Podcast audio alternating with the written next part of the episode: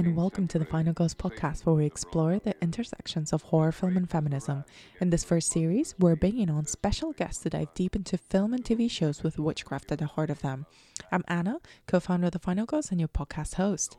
In this episode, we're diving into Mario Bava's atmospheric gothic horror Black Sunday, released in 1960 and banned in the UK until 1968 for its graphic violence. Based very, very loosely on Nikolai Gogol's story Viy, which incidentally also has its own Soviet film adaptation that I'd highly encourage you to check out. Black Sunday follows the wrath of the powerful witch vampire Asa, played by Barbara Steele in her first big screen role, who places a curse on her family and their descendants after they execute her for her devotion to Satan. And for being a vampire? And for being a witch and for being too hoardy. In any case, centuries later, Asa is resurrected and aims to take the body of her descendant, the innocent young woman Katya, who is also played by Steele, who is amazing in this film. It's a glorious gothic horror classic, very big on atmosphere, and definitely one to watch in a darkened, darkened room. We actually screened this film way back in November 2019 at the lovely Prince Charles Cinema as part of our Here Be Witches season, which in turn inspired this podcast. I'm joined in this episode by film and culture writer Beatrice Loayza, who writes for such outlets as the AV Club, The Guardian, Sight and Sound, i-D, and many more. So I hope you enjoy our conversation. Nail it down. May the cleansing flames reduce her foul body to ashes so that the wind will obliterate all trace of her existence. Hi, Beatrice. Thanks so much for doing this with me. Um, I'm really excited to chat to you properly about this film and in general. Yes, I'm so excited. This is actually a film I really like. Oh, amazing. So let's kick off there. What's your relationship with Black Sunday? When did you first see it? I actually saw it for the first time maybe like a year or two ago. Um, I've always kind of been into this sort of uh, gaudy black and white gothic horror, um, or at least have been attracted to the aesthetic of it. And Black Sunday was just mm-hmm. a blind spot for so long. Um, and so I saw it for the first time um, a year or two ago, and was just um, very swept up by its um, its aesthetic and it's and and you know it the protagonist played by Barbara Steele who is I'm not sure if scream queen would be the the right terminology. But She's definitely been called a scream queen. I have personally a, a, a tenuous relationship with that term, but she's been called that, even though yeah. I don't think she screams once in the film, does she? I know. she faints, I guess, but um, yeah, I also have a strange relationship to that term. I don't know. I'm don't like using it, but I understand it like generally refers to women that are typically in horror films are known for being in horror films. Yeah. And since women are usually um usually not always, but in horror films perceived to be the victims, they're usually screaming. Um but yeah, sorry, we um we're being diverted there. But what did you think of the film rewatching it now for the purposes of this? Did your did your opinion on it change at all? Um I have to say my first watch I was just kind of taken with uh, the pleasure of watching it and the sort of classic story, the beautiful black and white. But on second rewatch or on second watch. This is only the second time I've I've watched it. Mm-hmm. Um, I was uh, more attentive to um, the gender politics, which are actually quite interesting, mm-hmm. as well as you know how it carves out the witch mythology mm-hmm. uh, in a very particular way. Um, and so I think that it was definitely more rewarding. Um, already, you know, going into it already knowing the plot and whatnot. Yeah. So let's kind of set the the scene. What's kind of the main arc of the story of the narrative of of Black Sunday, and who are the the key characters in it? Right. So um, it starts out with, um, I think, oh God, is it like the 17th century? I want to say 16th, 17th century. right. Um, but anyway, it's olden times. Yeah, olden times. And the witch Asa is being um, burnt at the stake for uh, her treachery. Uh, it starts out with uh, the witch Asa, who's being burnt at the stake for her evil crimes, which are kind of alluded to being of a sexual nature, mm-hmm. uh, though the way it's described is um, she's fulfilling the will of Satan. Um, so she has the steel mask uh, planted on her face and it has spikes in it. So she's killed effectively, or in a sense, and is burned at the stake. But the rain comes, and so she's not entirely burnt. And before she dies, you know, she uh, casts a curse on on her family, and so you know that's how it starts out. Fast forward to um, not the present day, really. I guess it's like the 19th century at that point. It seems like it. And we follow uh, two doctors or, or two prof- like academic types who are on their way to a conference, and they're uh, riding by horse and buggy, and they stop and encounter this grave where. So we meet these two academics. They stumble upon the grave of Asa, and um, by chance they kind of help her without knowing come back to life. In the meantime, they also encounter um, Katya, which is you know also played by Barbara Steele. She's this Asa doppelganger who like comes from the same family lineage, um, and she lives at this creepy castle with her father and brother. And so it kind of unfolds from there. Um, this tenuous romance with you know the assistant of the main doctor. His name is Gorobetch his romance with the innocent Katya as Asa is rising from the dead and wreaking havoc. Thank you for that.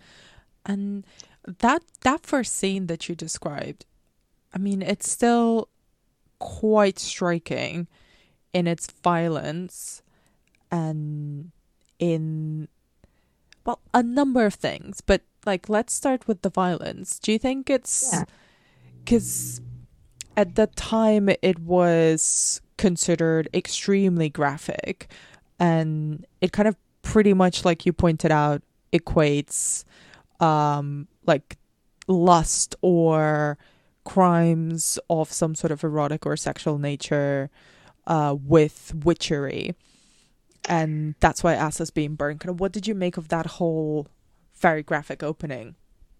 Yeah i think it's it's well one an excellent opening because the way in which they shoot Asa receiving that punishment, which is like this brutal spiked steel mask, mm. is I think there's like three or four different cuts of the same thing, but you see the mask coming onto her face from her perspective, mm-hmm. um, which is you know a very visceral way of presenting that, and also a way that centers her subjectivity, which is sort of interesting considering the fact that she's the villain. Mm-hmm. Um, but you know, given the fact that the movie is essentially about her wrath mm-hmm. and you know her persecution and like her mutilation being the starting point of the movie is is actually quite interesting to me because you know um, you know the idea of punishing an evil sexual woman and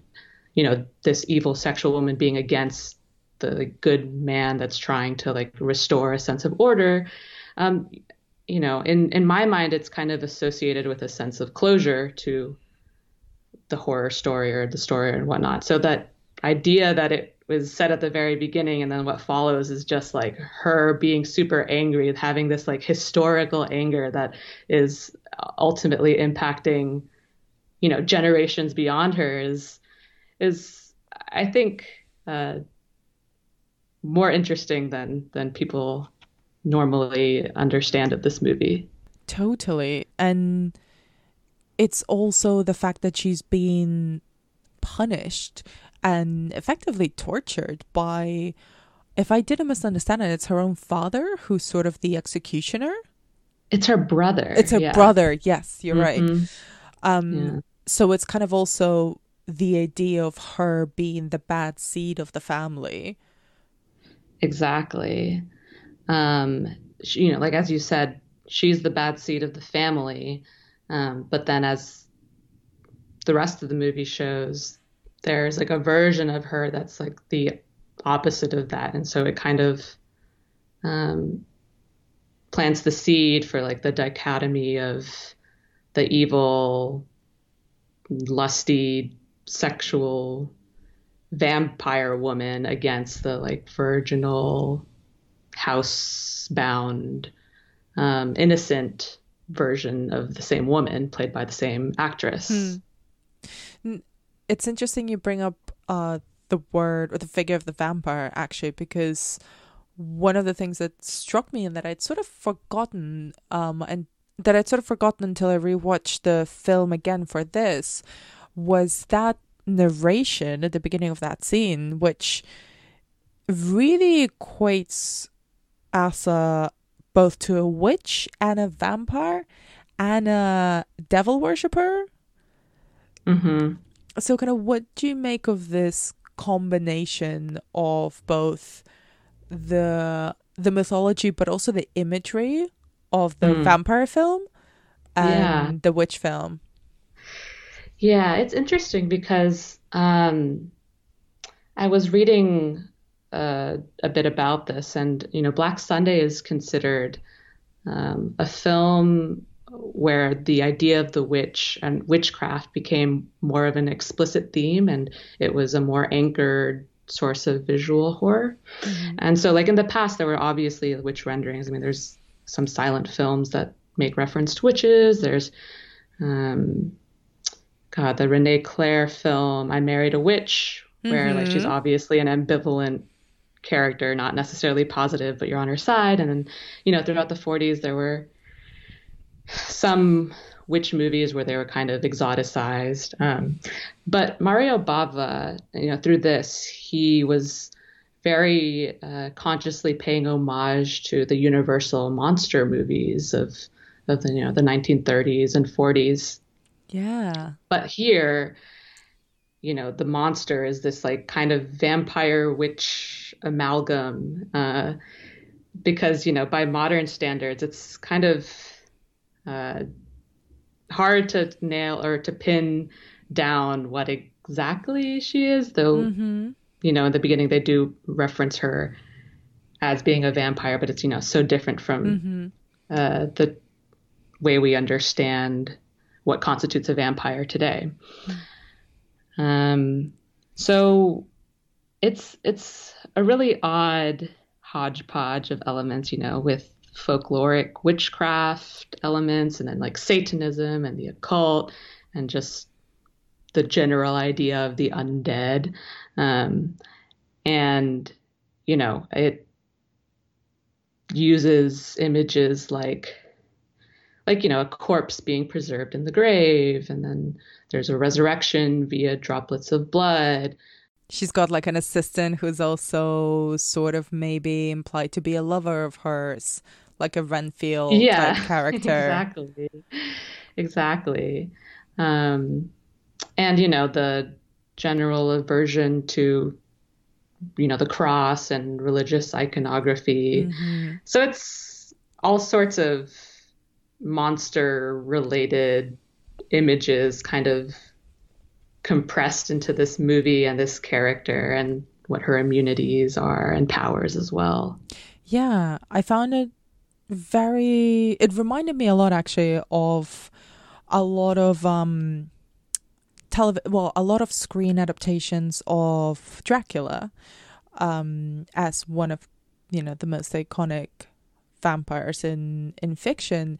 You know, the big creepy castle, the kind of decaying family lineage almost all those things Mhm. that you mentioned you know the the sort of preserved corpse and kind of the the care of keeping it in its grave by kind of certain certain rules that are sort of unwritten but Mm-hmm. the locals know about. The fact that the locals are terrified even that like figure when the academics are driving in of the um, the driver of their carriage who is very much like i would rather just like deal with any amount of people or wild animals than deal with that witch any at any point.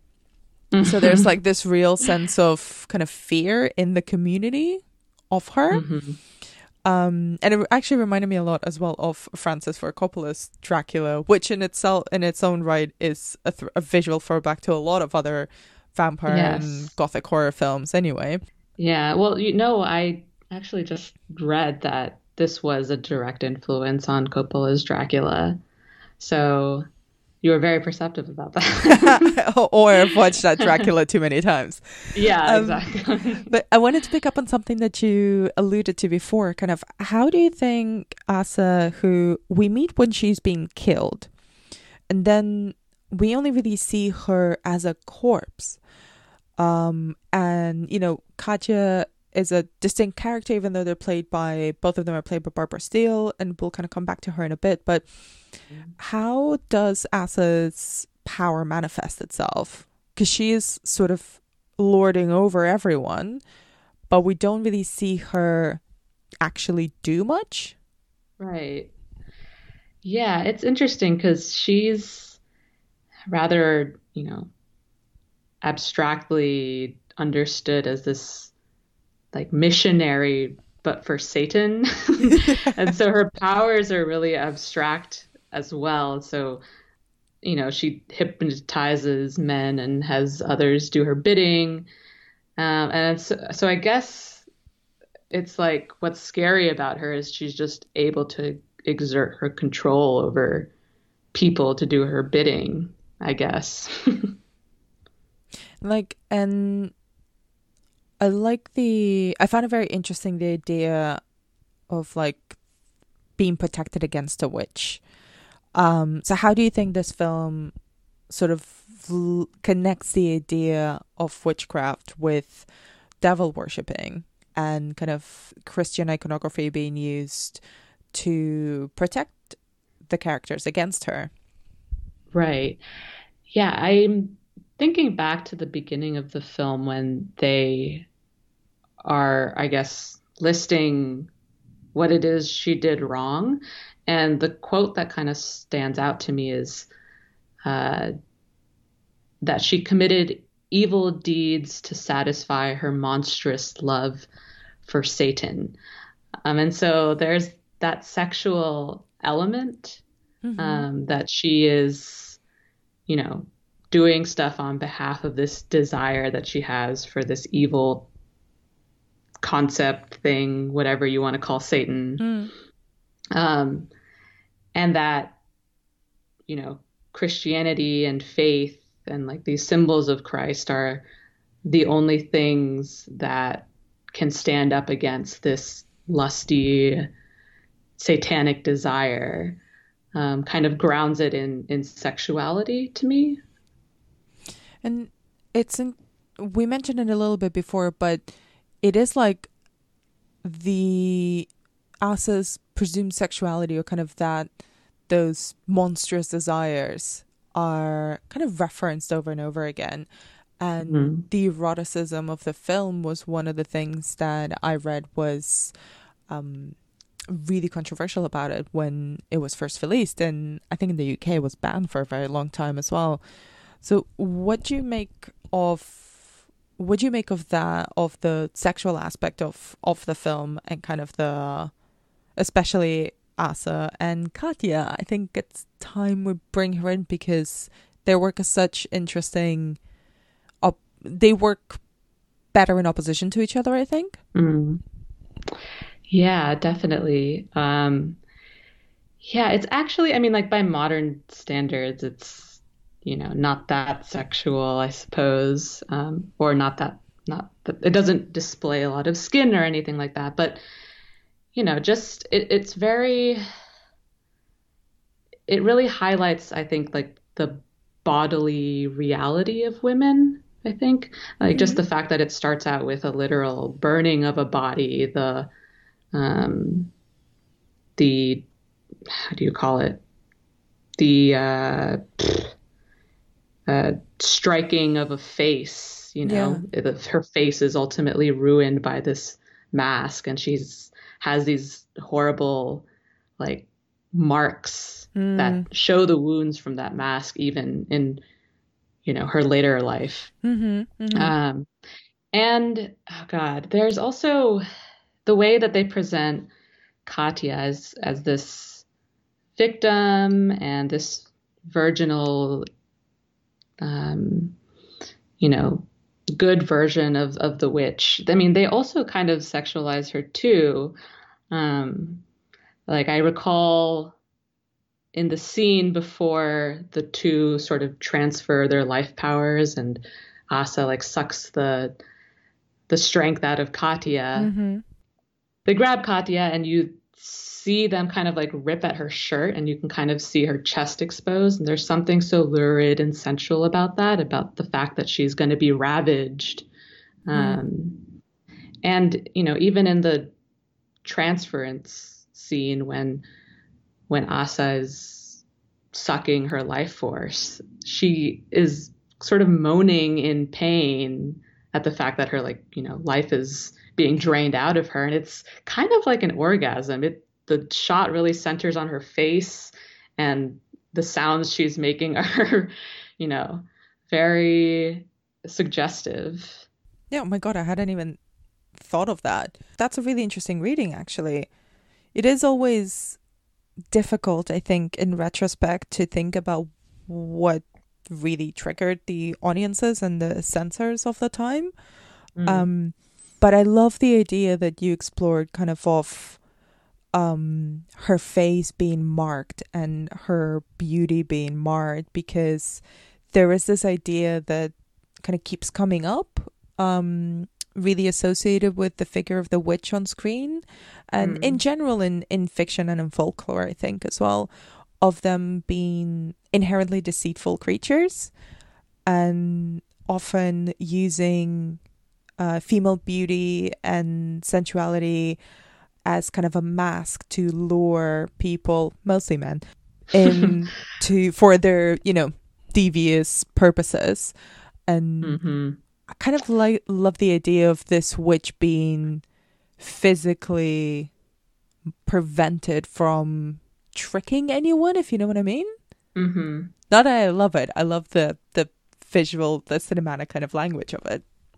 Yeah, and you know, at the time, um, I think a lot of the pushback uh, why the film was was censored at the time and you know not released for many years in in the UK. You know, this was a time when the idea of sexuality was being sort of utilized and mobilized as this source of um, like uh, I don't want to say I guess evil, but then also just like menace and um, anxiety. I mean, you know, Black Sunday was released in the same year as as Peeping Tom and Psycho, mm. where there's mm. this uh, new awareness of the ways in which uh, a new awareness, but hyper consciousness, because I think this has existed in the past, but uh, the ways in which, uh, you know, menace intersected with female sexuality and, you know, just grounding it in a more tangible fear for people, I think. Hmm. And kind of, do you think there's a. I mean, even I'm just thinking of the poster, but also a couple of the most impactful scenes in the film are really centered kind of on the horror or the violence kind of or the decay even being in people's faces like i'm thinking not mm. not just of the initial scene but also then when they take off the lid of Asa's grave and we see her, the kind of her corpse, and then mm. when she when the re- the resurrection scene as well, and then one of her victims as well. We kind of get this like there's a lot of close ups of faces. And yeah, that's right. Why do you think this centering of the horrific face, and in particular, kind of Asa as this Barbara Steele as this beautiful, alluring woman who's being presented as a decrepit, quite terrifying face? Hmm. I yeah, it's it's an interesting uh, thing that they decided to emphasize because you know Black Sunday, the real title or the Italian title or whatnot, is the Mask of Satan. So just the idea that there's that faces are not just something that a person has, but they're like things to be worn and transferred. And so you know, the idea that within the same actress, Barbara Steele, mm. there can be the face of a beautiful woman, but then also the image of just like a decrepit corpse within, you know, the same individual kind of, I think, uh, in a sense, like breaks the dichotomy um, of there just being separate types of women, uh, separate types of of people, and that these possibilities of like good and evil can exist within the same entity, um, as well as just like, um, you know, the idea that you know we're alive, but we can also be drained of that life and just be like a corpse. We're just bodies in a sense.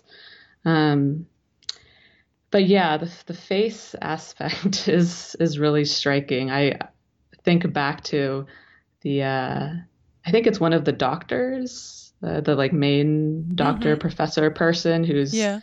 Um, I think Asa casts a spell on him. Be- he becomes one of the undead, and then they like yeah. find him in the grave, and his face is all disgusting. His like eyes are popping out, and I think they like um, they release him from the curse and like kill him by running a stake through his eye.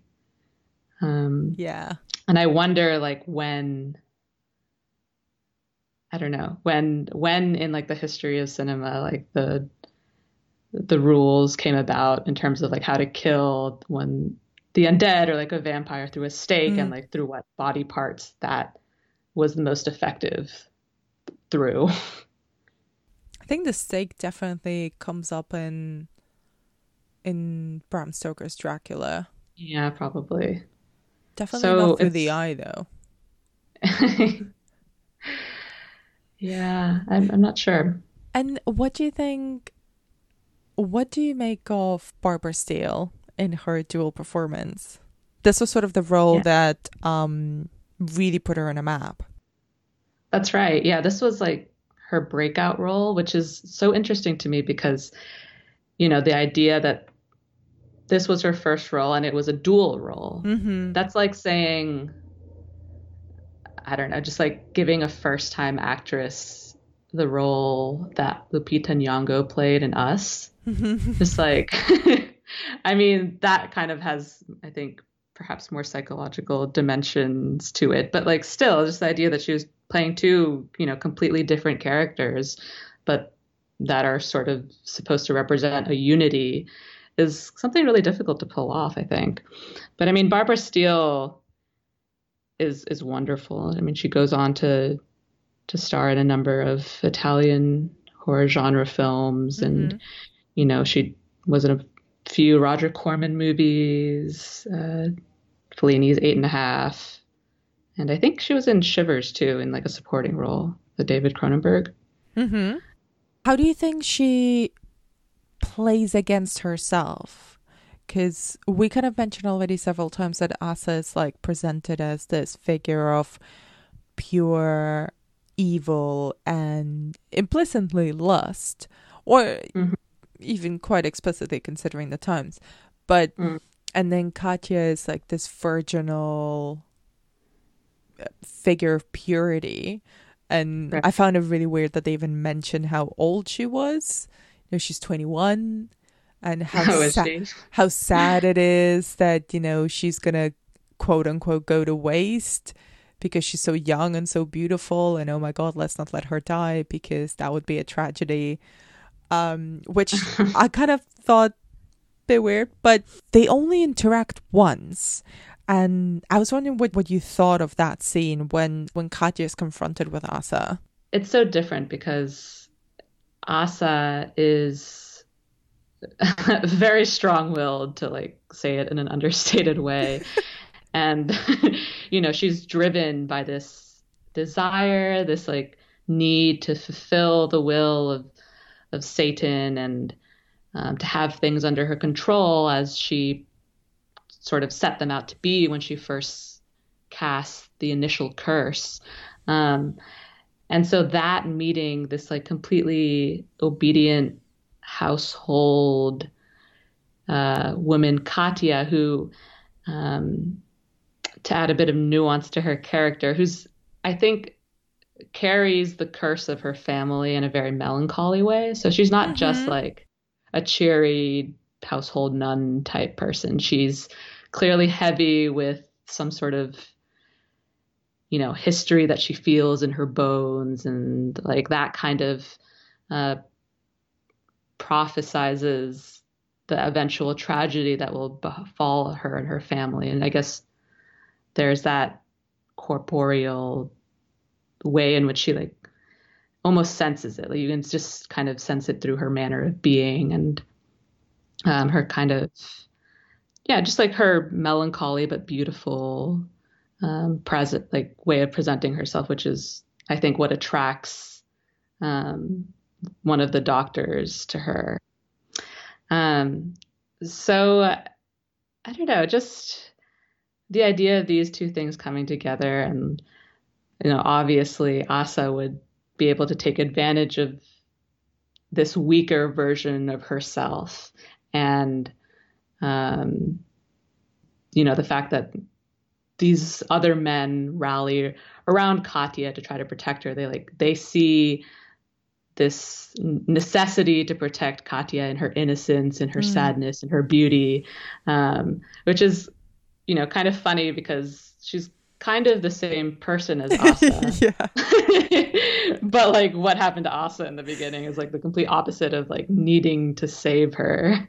There was something that really struck me about their face to face confrontation when Asa sort of hisses at Katya that the love that the young man had for you could have saved you, but I was stronger. You did not know that you were born for this moment. You didn't know that your life had been consecrated to me by Satan. But you sensed it, didn't you? You sensed it, didn't you? That's why my portrait was a constant temptation to you. Why it frightened you. You felt that your life and your body were mine. You felt like me because you were destined to become me. A useless body without life. The love that young man had for you could have saved you. Do you know that? You might have been happy together, but I was stronger, and now you shall enjoy a beautiful life of evil and hate in me. I wonder if you, especially kind of on this rewatch for the purposes of this, if you had any thoughts about how the dynamic between the male protagonist and the female protagonist and antagonist, played by the same Uh-huh. woman, it'll get confusing.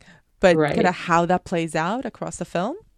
Yeah, I was definitely like less taken with the love story that's sort of shoehorned in there.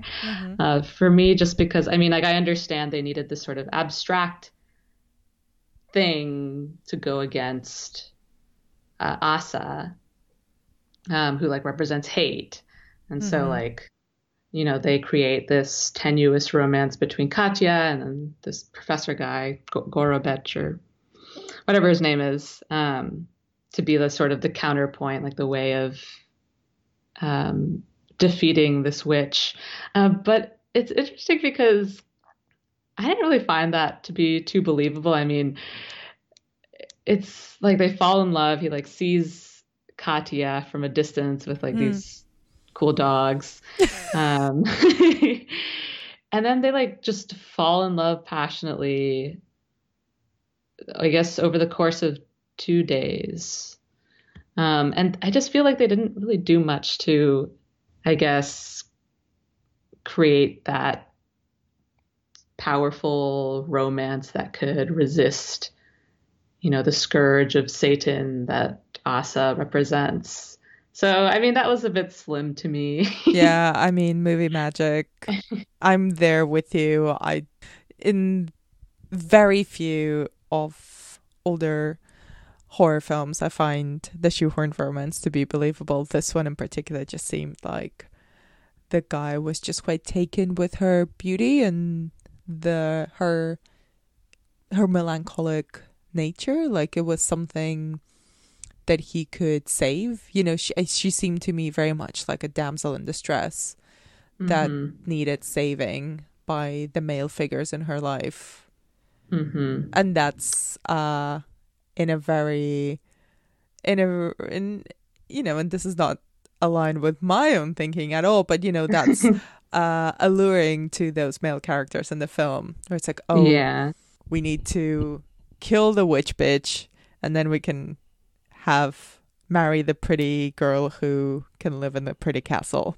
There's no love for the good girl. I mean, she just doesn't have anything to do. She's literally just I mean, Asa or not Asa, Katya is I mean, just like a vessel that Asa hopes to occupy one day. Yeah. Or she's just like something that needs to be protected by these guys but I don't like don't even understand what she is. like any in any moment in which she like really uh, exerts any sort of agency or mm-hmm. um, I don't know matters for like the sake of herself almost. Yeah, I do love uh, Barbara Steele's performance in this. I find it amazing that she can project such entirely different personas uh, and that I at least kind of could have such kind of intense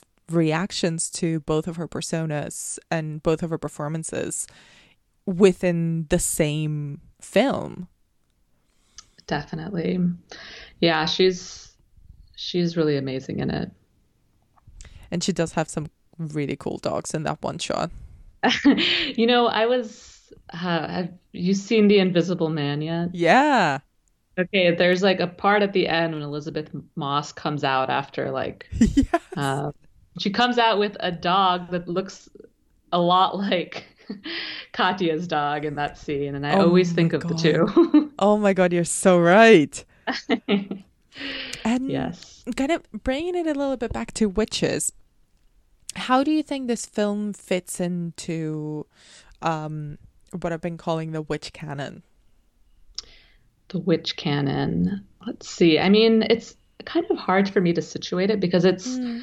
kind of like the early instance or one of the earliest instances in which we're really kind of uh, getting a handle on what sort of menace the witch is. Um, mm-hmm.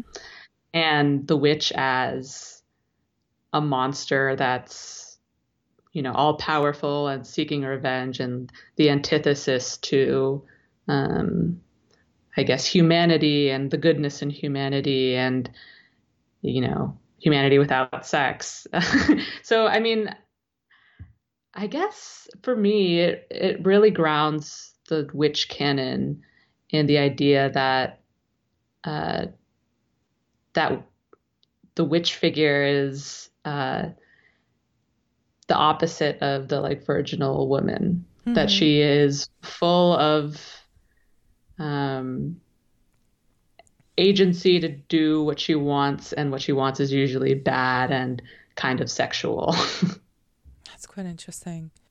Yeah, because it also kind of quite directly pits her against a more traditional image of femininity. I do find it quite radical that it's played by the same woman. So there's sort of, you know, their type of beauty is exactly the same. Mm-hmm.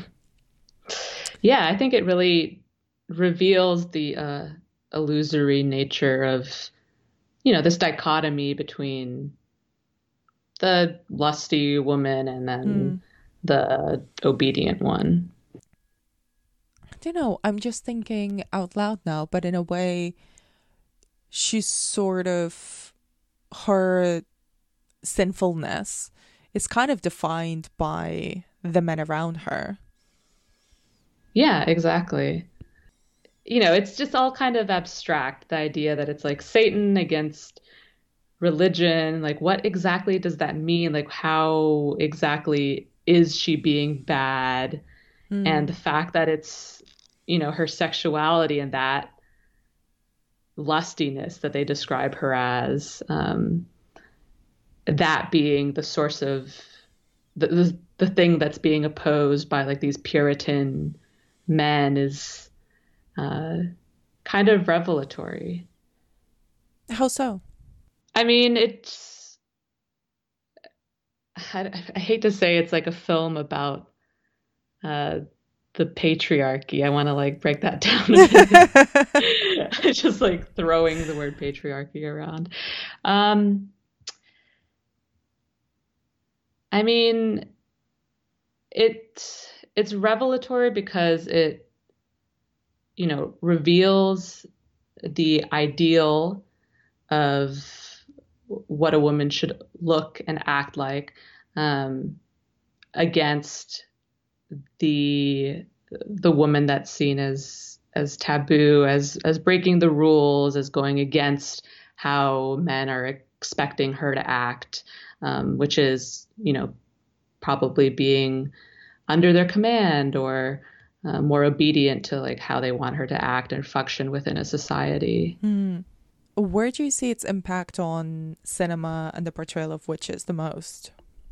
Yeah, I mean, that sort of blending of folklore and witchcraft and like the occult. I mean, these are elements that became pretty quickly reprised, I think, in Rosemary's Baby, for instance.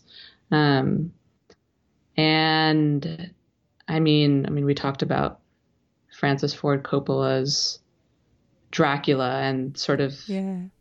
the the new vampire films that um, were coming out around the time and, and much later, which were, I I think that you know the modern vampire film is you know extremely sexual.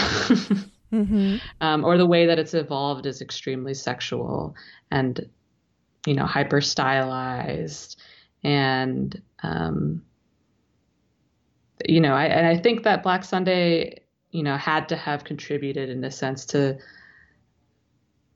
that dichotomy between, um, you know, the non-vampire as being like, you know, normal, not into freaky sex and like blood and stuff, and then like the vampire is this sort of outsider, outcast, kind of punk figure, um, which is you know what Asa is all about in a sense. I mean, she's the outsider. She's literally burnt at the stake.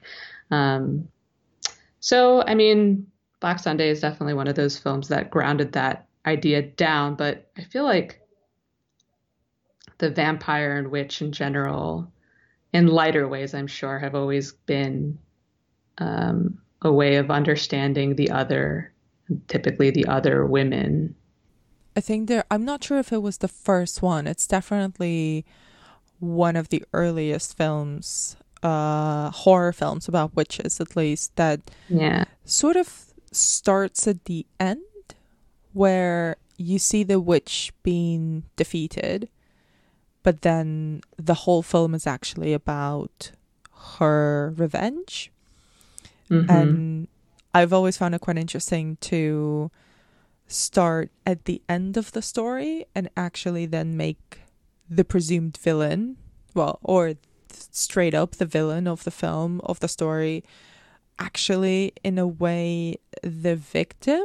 Mm-hmm. And yeah, mm-hmm. sure, you know, they're bad and all of that, and they're evil and cavorting with Satan and want to destroy lives and shit. But also, we actually first up meet them uh, at their lowest point and I instantly kind of think of Hocus Pocus, even.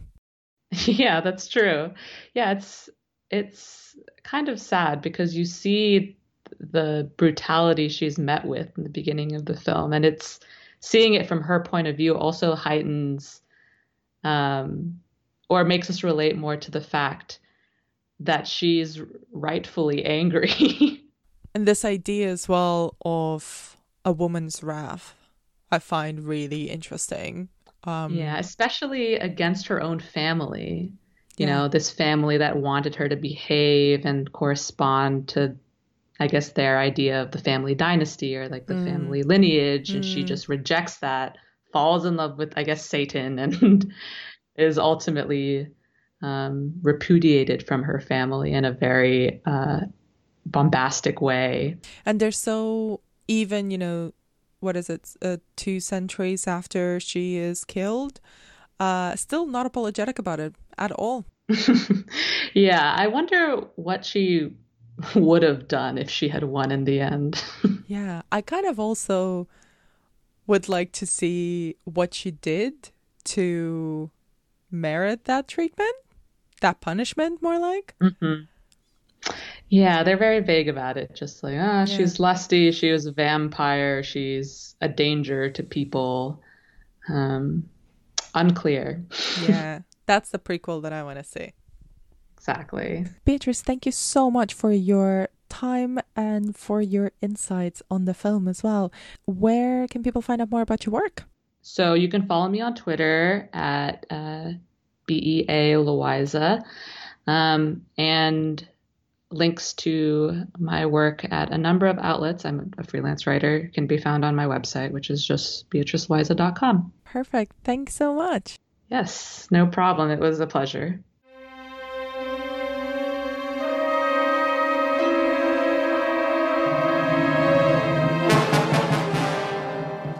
And that's it for another episode of the Final Girls podcast. Please do rate and subscribe on iTunes, Spotify, or wherever you get your podcasts.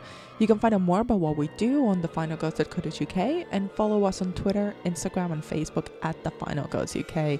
Let us know what you think about the podcast and the Witch series so far by leaving us a review. It really helps, especially as an independent podcast. You can also get in touch with us with whatever else is on your mind on hello at thefinalgirls.co.uk. You can follow Beatrice on Twitter at BEA Loayza, and I am on Anna Be Demented. Thank you for listening and stay tuned for more witchy goodness next week.